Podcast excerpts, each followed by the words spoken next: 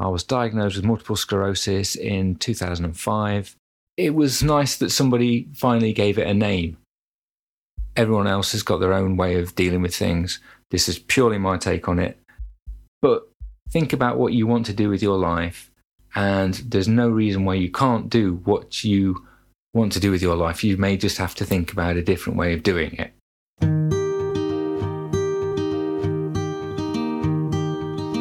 Everyone has a story to tell, and we invite you to join us for the Multiple Sclerosis Diagnosis Journey podcast and listen to these unique stories.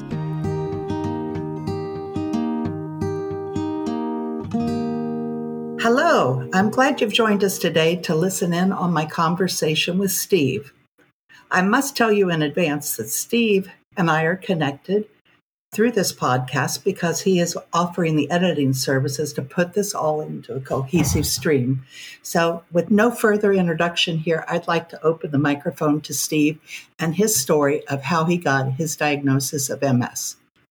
Hi, I'm Steve, and I live in the middle of the UK at the point which is probably the furthest from the sea in any direction. I was diagnosed with multiple sclerosis in 2005.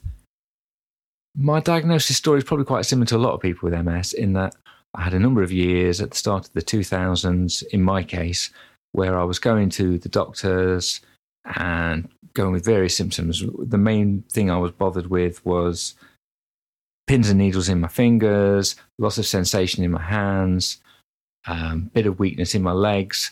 And each time I would go to the doctors and they would say, here's some yoga. You've probably got a trapped nerve.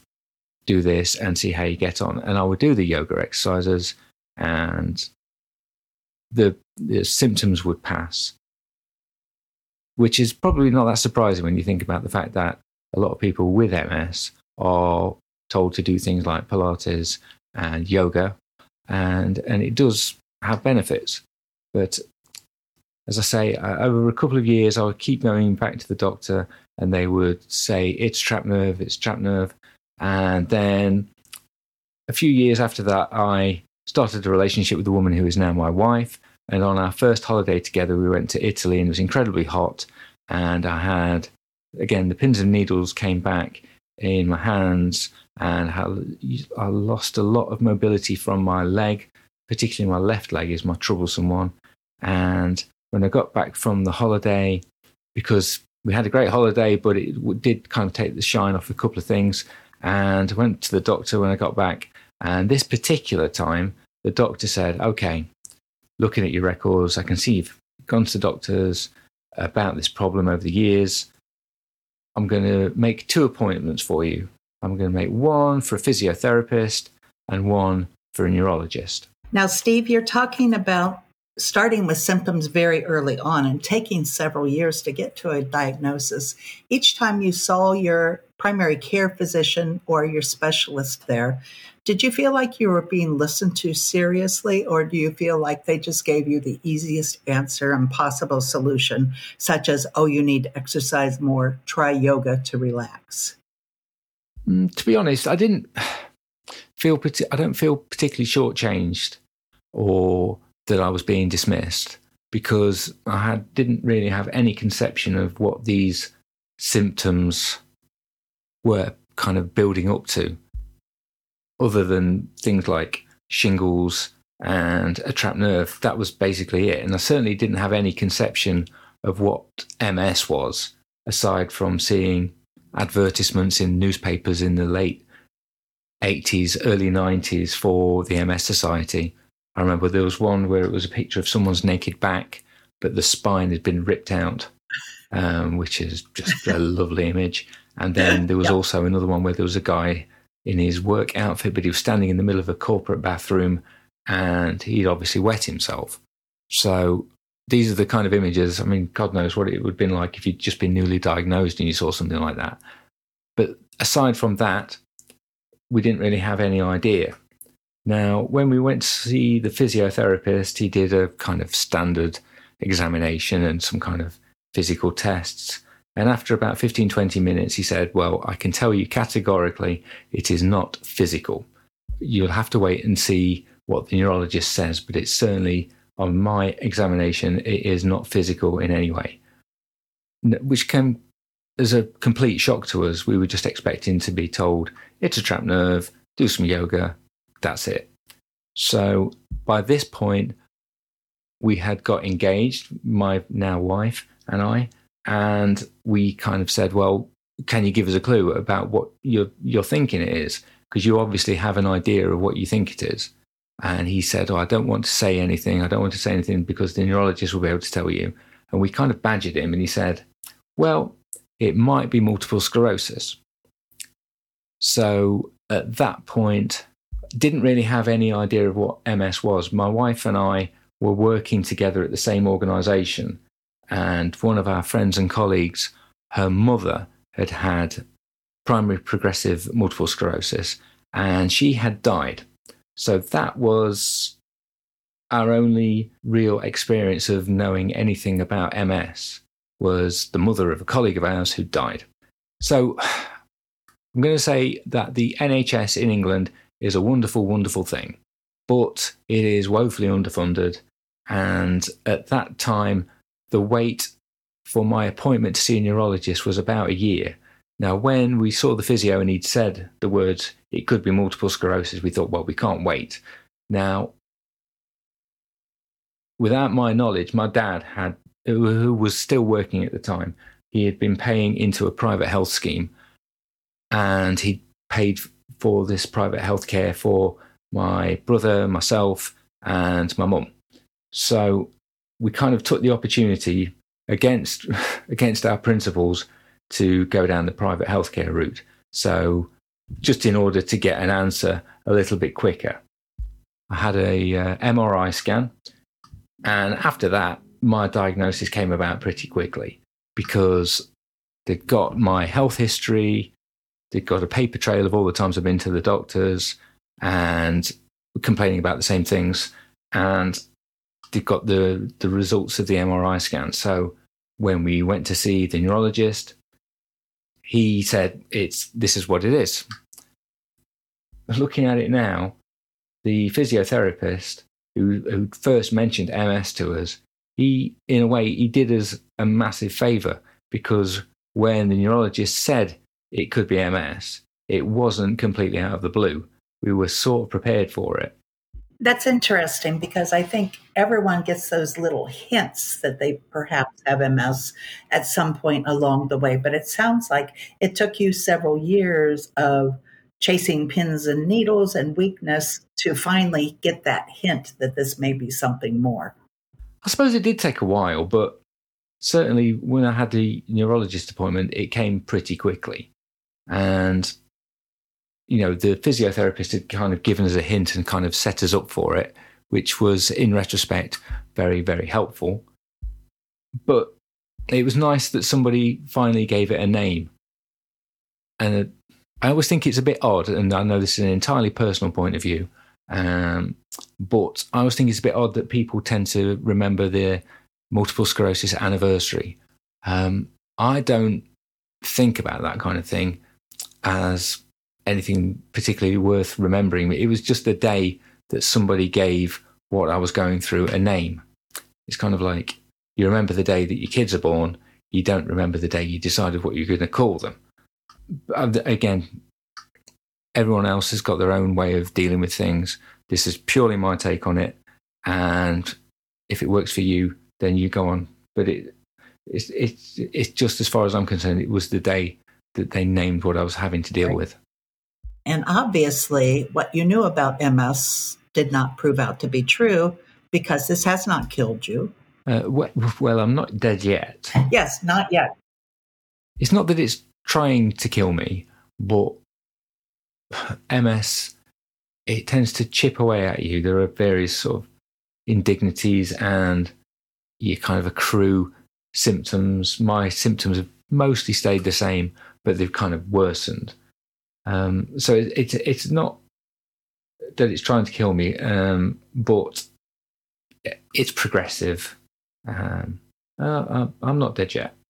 So if we were able to take a look back, and with what we know now about you and your MS diagnosis, Is there anything you could have done differently that would have changed or the course of being diagnosed or allowed it to occur sooner? Not really. I don't think there was anything I could have done in particular to kind of move things along any quicker. Certainly, as I've said, this was the third or fourth doctor I've been to see with these particular symptoms. And he was the first guy to say, it could be neurological. And up until that point, it had been purely a physical kind of thing. The advice at the time that I was diagnosed, which was, as I've said, it was 2005, the prevailing kind of medical wisdom, certainly in the UK at least, was very much a case of eat a bit healthier, do some exercise, live your life. I was, as people with MS love to hear, I was the classic, oh, but you look so well. So there was nothing whatsoever in my physical demeanour to kind of show that there was anything, quote marks, wrong with me. So I wasn't even thinking about going on any kind of disease-modifying therapy. And I think at that point, there would have only been 2 or 3 that were available to me. You know, and certainly, again, in the UK now, the advice for the newly diagnosed is to get on a DMT and just stamp on it and cut down the number of relapses as much as humanly possible. I've probably had about four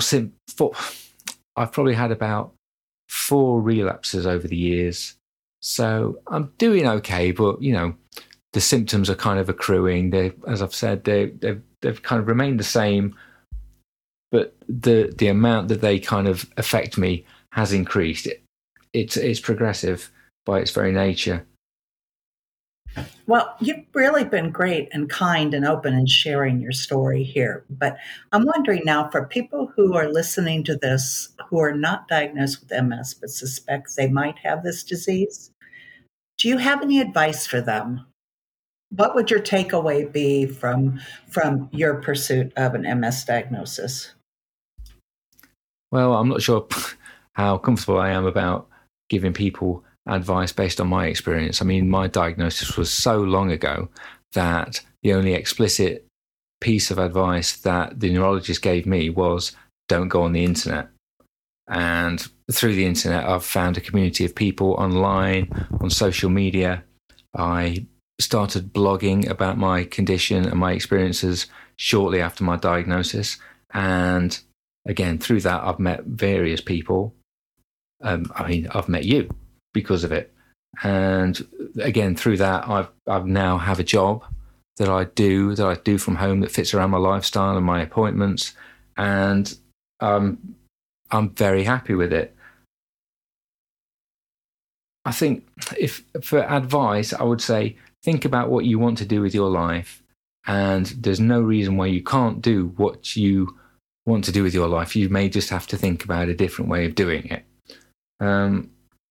You know, I'm married, we have a child, and, you know, there's bumps in the road for everyone, whether they've got a chronic illness or anything. I know this kind of winds people up, but sometimes I would say that I'm quite lucky that I've got MS. I feel like I have some perspective and an awareness of other people, and I'm quite empathetic. And, you know, that's, in a way, it's kind of made me a better person. You can be sick now if you want. And again, I know that there are a lot of people out there who have things a lot worse than I do. As far as actual practical advice, listen to the experts and listen to your medical team. In the UK, there's an organisation called the Multiple Sclerosis Trust, and one of the things that they do is they fund the posts of specialist multiple sclerosis nurses, and they are incredible. I mean, it sounds very dramatic, but I think there have been more than one occasion since I've been diagnosed when they have literally saved my life. I'm very lucky in the sense that I live geographically where I do because I'm close to one of the national centres of excellence for multiple sclerosis. research. And so I suppose you have to build up your crew, you have to build up your family. And in the loosest possible sense, I'm using the word family. But, you know, you've got your friends that you can meet online and lean on them, because there's a lot of support out there, whether you're geographically near someone or not. You know, some of my best friends live in America. Some of my best friends I've never met. But they're people that get you. So just build up a team that can support you in any way. If you don't have people around you that can support you, there will be people out there that you can lean on and get some support. I mean, I suppose practical advice is look after yourself, change your lifestyle, give up smoking, do some exercise. Don't be a dick. I think that's excellent advice, especially don't be a dick this day and age. So I would like to thank you, Steve, for taking the time, opening up to us with your story, and I wish you well. Thanks a lot for this.